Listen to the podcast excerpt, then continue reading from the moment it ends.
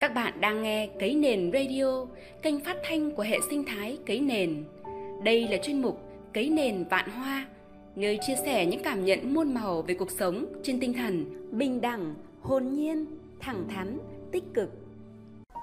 Thân chào quý thính giả của chương trình Cấy Nền Radio. Các bạn có biết, ở nhiều quốc gia trên thế giới luôn dành một ngày quan trọng đặc biệt, ngày lễ tạ ơn, được tổ chức hàng năm vào thứ năm tuần thứ tư của tháng 11. Truyền thống này đã diễn ra từ nhiều thế kỷ trước. Lễ tạ ơn là dịp để mọi người cùng cảm tạ ơn trên đã ban phước cho thời tiết thuận lợi, mùa màng bội thu, là cơ hội để gia đình sum họp và đoàn tụ, cùng chia sẻ yêu thương và kết nối tình đoàn kết giữa mọi người. Đức Phật cũng từng dạy rằng, suối nguồn của hạnh phúc chính là lòng biết ơn. Dù mỗi con người thuộc bất kỳ dân tộc nào, với sắc thái tôn giáo, văn hóa nào cũng đều sinh sống trong mái nhà chung là trái đất.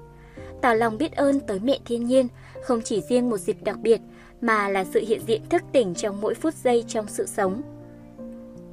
Ngày hôm nay thì cái nền radio xin gửi tặng quý thính giả bài viết của một chàng trai trẻ miền Tây chia sẻ cảm xúc về lòng biết ơn nhiệm màu.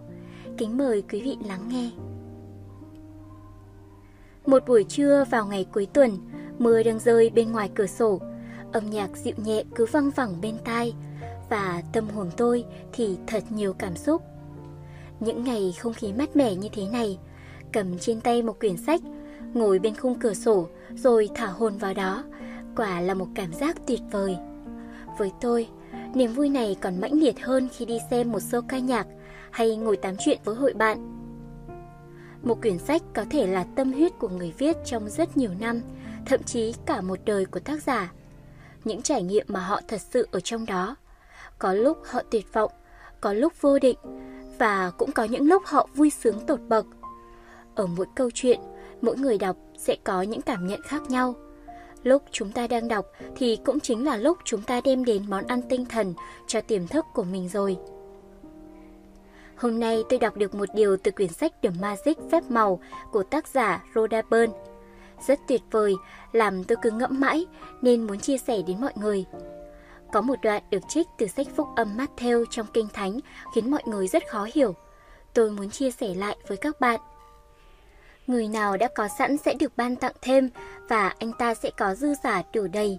Người nào không có sẵn thì thậm chí những gì anh ta đã có cũng sẽ bị tước đi. Đọc qua câu này, tôi bị đứng hình một hồi lâu trong suy nghĩ. Tại sao người có lại được cho thêm, người không có thì lại bị tước đi? Như vậy có phải đang quá bất công và làm cho những người giàu thì càng giàu thêm, còn người nghèo thì càng thêm nghèo? Mọi tiêu chuẩn của sự cân bằng ngày càng lệch. Nhưng thật ra, đó cũng chỉ là những suy nghĩ nông cạn của cá nhân mình mà thôi. Điều mà câu nói đó muốn đề cập đến là những điều xung quanh ta hàng ngày. Có khi ta nói nó rất nhiều lần nhưng chưa cảm nhận trọn vẹn được nó đó chính là lòng biết ơn. Đúng là như vậy thật, lòng biết ơn là một phép nhiệm màu trong mỗi chúng ta. Nếu ta biết cảm nhận và luôn để nó hiện diện trong tim mình, thì nó sẽ giúp ta tạo nên những điều nhiệm màu. Cuộc sống của ta tràn ngập niềm vui và hạnh phúc. Câu nói đầy đủ đó, theo tôi hiểu được diễn giải như sau. Người nào đã có sẵn lòng biết ơn sẽ được ban tặng thêm và họ sẽ có dư giả đủ đầy người nào không có lòng biết ơn thì thậm chí những gì họ đã có cũng sẽ bị tước đi. Bạn biết không, câu nói cảm ơn bạn hầu như chúng ta cũng thường xuyên nói với mọi người xung quanh khi họ giúp ta một việc gì đó hay đơn giản thể hiện rằng mình là người tử tế và lịch thiệp. Nhưng không phải ai cũng cảm nhận rõ lòng biết ơn. Biết ơn vì hôm nay, cảm ơn vì cuộc sống mình thật tuyệt vời. Cảm ơn gia đình đã luôn bên cạnh ta Cảm ơn vì mình đang được viết. Cảm ơn vì những dòng chữ trên từng trang sách. Cảm ơn vì hôm nay tim mình còn đập, máu còn lưu thông và tâm trí còn minh mẫn. Với sự chân thành trong trái tim, xin được cảm ơn tất cả. Nhiều nhà tư tưởng vĩ đại cũng đã xây dựng triết lý về lòng biết ơn, được diễn đạt với những câu từ và cách thức khác nhau. Đức Phật nói rằng, bạn không cần phải làm gì ngoài việc biết ơn và vui vẻ. Người sáng lập đạo hồi Muhammad đã nói, cách tốt nhất để tiếp tục có được sự đầy đủ chính là biết ơn sự đủ đầy mà mình đang nhận được. Lão Tử nói rằng, nếu bạn cảm thấy vui vẻ với mọi thứ xung quanh mình, cả thế giới sẽ thuộc về bạn. Vậy nên có thể thấy, từ nhiều nghìn năm trước đến nay, con người đã cảm nhận và hiểu được bài học sâu sắc của lòng biết ơn. Giống như luật hấp dẫn, những điều giống nhau sẽ thu hút nhau. Trong cuộc sống, quy luật này vận hành thông qua suy nghĩ và cảm xúc của chúng ta. Khi chúng ta nghĩ và cảm nhận điều gì, thì những điều đó sẽ đến với mình như một lẽ tự nhiên. Nếu bạn nghĩ mình thật bế tắc, thì bế tắc sẽ tìm đến bạn. Nếu bạn nghĩ một cánh cửa đóng lại sẽ có cánh cửa khác mở ra thì rất nhiều cơ hội sẽ đến với bạn. Nếu bạn nghĩ hôm nay thật vui và bạn trân trọng từng giây phút này thì bạn luôn tràn ngập trong hạnh phúc. Theo định luật Newton thì khi có một vật tác động một lực vào một vật khác, luôn sinh ra một phản lực ngược chiều và cùng độ lớn. Định luật vật lý nói lên cách vận hành của mọi việc trong vũ trụ này – khi ta cho đi thật nhiều lòng biết ơn, ta sẽ nhận lại được những lòng biết ơn tương ứng. Khi ta tác động đến những ước mơ của ta bằng hành động nỗ lực kiên trì thì ta sẽ nhận được thành quả xứng đáng. Thật trùng hợp khi đang chăn trở suy nghĩ về lòng biết ơn. Một vài ngày trước, tôi vô tình nghe chương trình podcast The Giving của kênh The Beeson Whiter được sáng lập bởi một tiến sĩ giáo dục ở Mỹ được ghi là câu chuyện thiếu nhi của trẻ em nước ngoài khá nổi tiếng, kể về một cây táo và cậu bé. Khi còn nhỏ, cậu bé rất hồn nhiên vui đùa và xem chơi với cây táo là niềm vui và cây táo cũng rất hạnh phúc khi chơi với cậu bé. Rồi thời gian dần trôi đi, cậu bé ngày nào giờ đây đã dần trưởng thành hơn và ngày càng rời xa cây táo. Mỗi khi cây táo gặp cậu bé ấy, cây táo đều rất hạnh phúc nhưng dường như cậu bé không còn hạnh phúc như xưa khi gặp cây táo.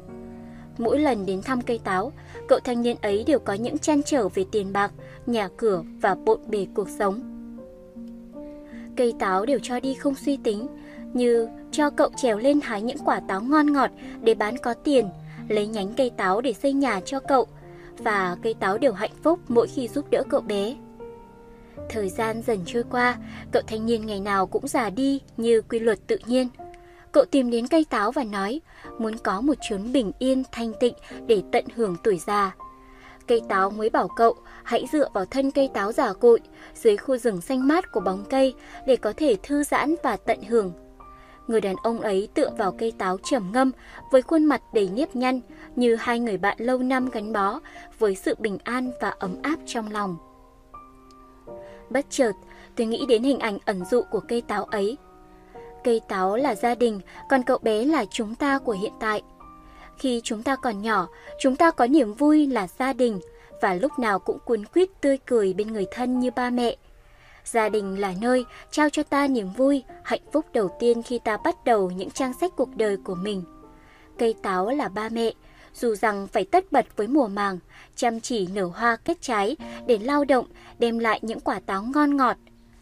Cũng không quên bên cạnh chúng ta để là niềm vui, san sẻ tiếng cười và làm mọi điều để ta dần trở nên tốt hơn mỗi ngày. Và rồi, quy luật thời gian không chiều một ai.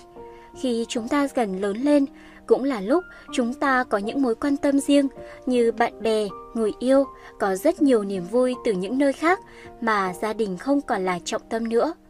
Chúng ta dần không cảm nhận nhiều về những niềm vui thân thuộc này và đôi khi chúng ta có suy nghĩ đó là lẽ tự nhiên, ba mẹ thì phải ở bên cạnh mình.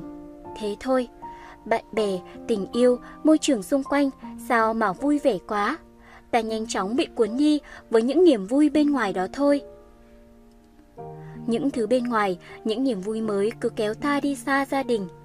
Chúng ta đều nhận ra những mệt nhọc của ba mẹ sau những vất vả của cuộc sống. Càng lớn, chúng ta càng ít quan tâm tới gia đình và dành thời gian quay trở về để gặp, chăm sóc những người thân yêu của mình ngày càng ít hơn. Cây táo như hình ảnh của ba mẹ, gia đình thân yêu là những người đã cho chúng ta cuộc sống, tình yêu thương vô điều kiện – mà đôi khi vô tình không nhận ra và trân quý. Vì vậy, khi chúng ta còn có những người thân yêu này bên cạnh thì hãy trân trọng bằng cả con tim, cùng hành động yêu thương để hiểu rằng mình vẫn còn may mắn hơn rất nhiều người khác khi họ không còn ba mẹ ở bên. Cây táo dường như cũng là hình ảnh của những người thầy cô, âm thầm dạy dỗ những thế hệ học trò, chắp cánh ước mơ cho các thế hệ học trò vươn xa hơn để khám phá những chân trời mới diệu kỳ. Những người thầy, người cô như cây táo già dành cả cuộc đời dạy học bên mái trường xưa ở vùng quê nhỏ. Nhìn những học trò của mình dần trưởng thành, khôn lớn với niềm hạnh phúc và tự hào góp sức vun trồng cho những thế hệ tương lai. Cây táo cũng là ẩn dụ cho những điều tốt đẹp, bởi vì bất chợt tôi nhớ đến cây táo của người Việt Nam qua những câu thơ của nhà văn Lưu Quang Vũ trong bài thơ Phố Ta. Bác thợ mộc nói sai rồi, nếu cuộc đời này toàn chuyện xấu xa, tại sao cây táo lại nở hoa? Sao rãnh nước trong veo đến thế? Câu thơ hồn nhiên trong trẻo như một lời nhắn gửi, dù cuộc sống có gặp gình khó khăn hay bất như thế nào, thì trong mỗi sự vật, con người đều ẩn chứa nét đẹp của tình người. Với lòng biết ơn chân thành và sự hồn nhiên lan tỏa những điều tích cực, tử tế. Cây táo cũng ẩn dụ cho mẹ trái đất, luôn tận tâm yêu thương sự sống muôn loài, cung cấp thức ăn đầy đủ quanh năm, nước uống, không khí trong lành với hệ sinh thái đa dạng trù phú khắp muôn nơi. Thế nhưng có những lúc, những người con trên trái đất vô tình hay cố ý làm tổn thương, bỏ quên người mẹ ấy. Nhưng mẹ trái đất vẫn ở đó, ôn tồn, kiên nhẫn và dịu dàng với tấm lòng bao dung và suối nguồn hạnh phúc, dù con đôi lúc có lầm đường lạc lối. Ở đó, những người con được trưởng thành, che chở và trị liệu hàn gắn những vết thương. Họ nhận ra rằng, lòng biết ơn thật màu nhiệm, khám phá điều giản dị hạnh phúc ở ngay bên trong mỗi người, ở xung quanh ta mà không cần khó khăn nhọc lòng tìm kiếm đâu xa. Vậy đó, lòng biết ơn bao giờ cũng thật nhiệm màu. Cấy nền Radio xin cảm ơn quý thính giả đã dành thời gian lắng nghe chương trình và mến chúc quý vị luôn ngập tràn lòng biết ơn để cảm nhận suối nguồn hạnh phúc kỳ diệu trong cuộc sống nhé. Yêu bằng cả trái tim. non nước yên bình khắp nơi chung lòng, mình về nơi đây, cái nền không non xa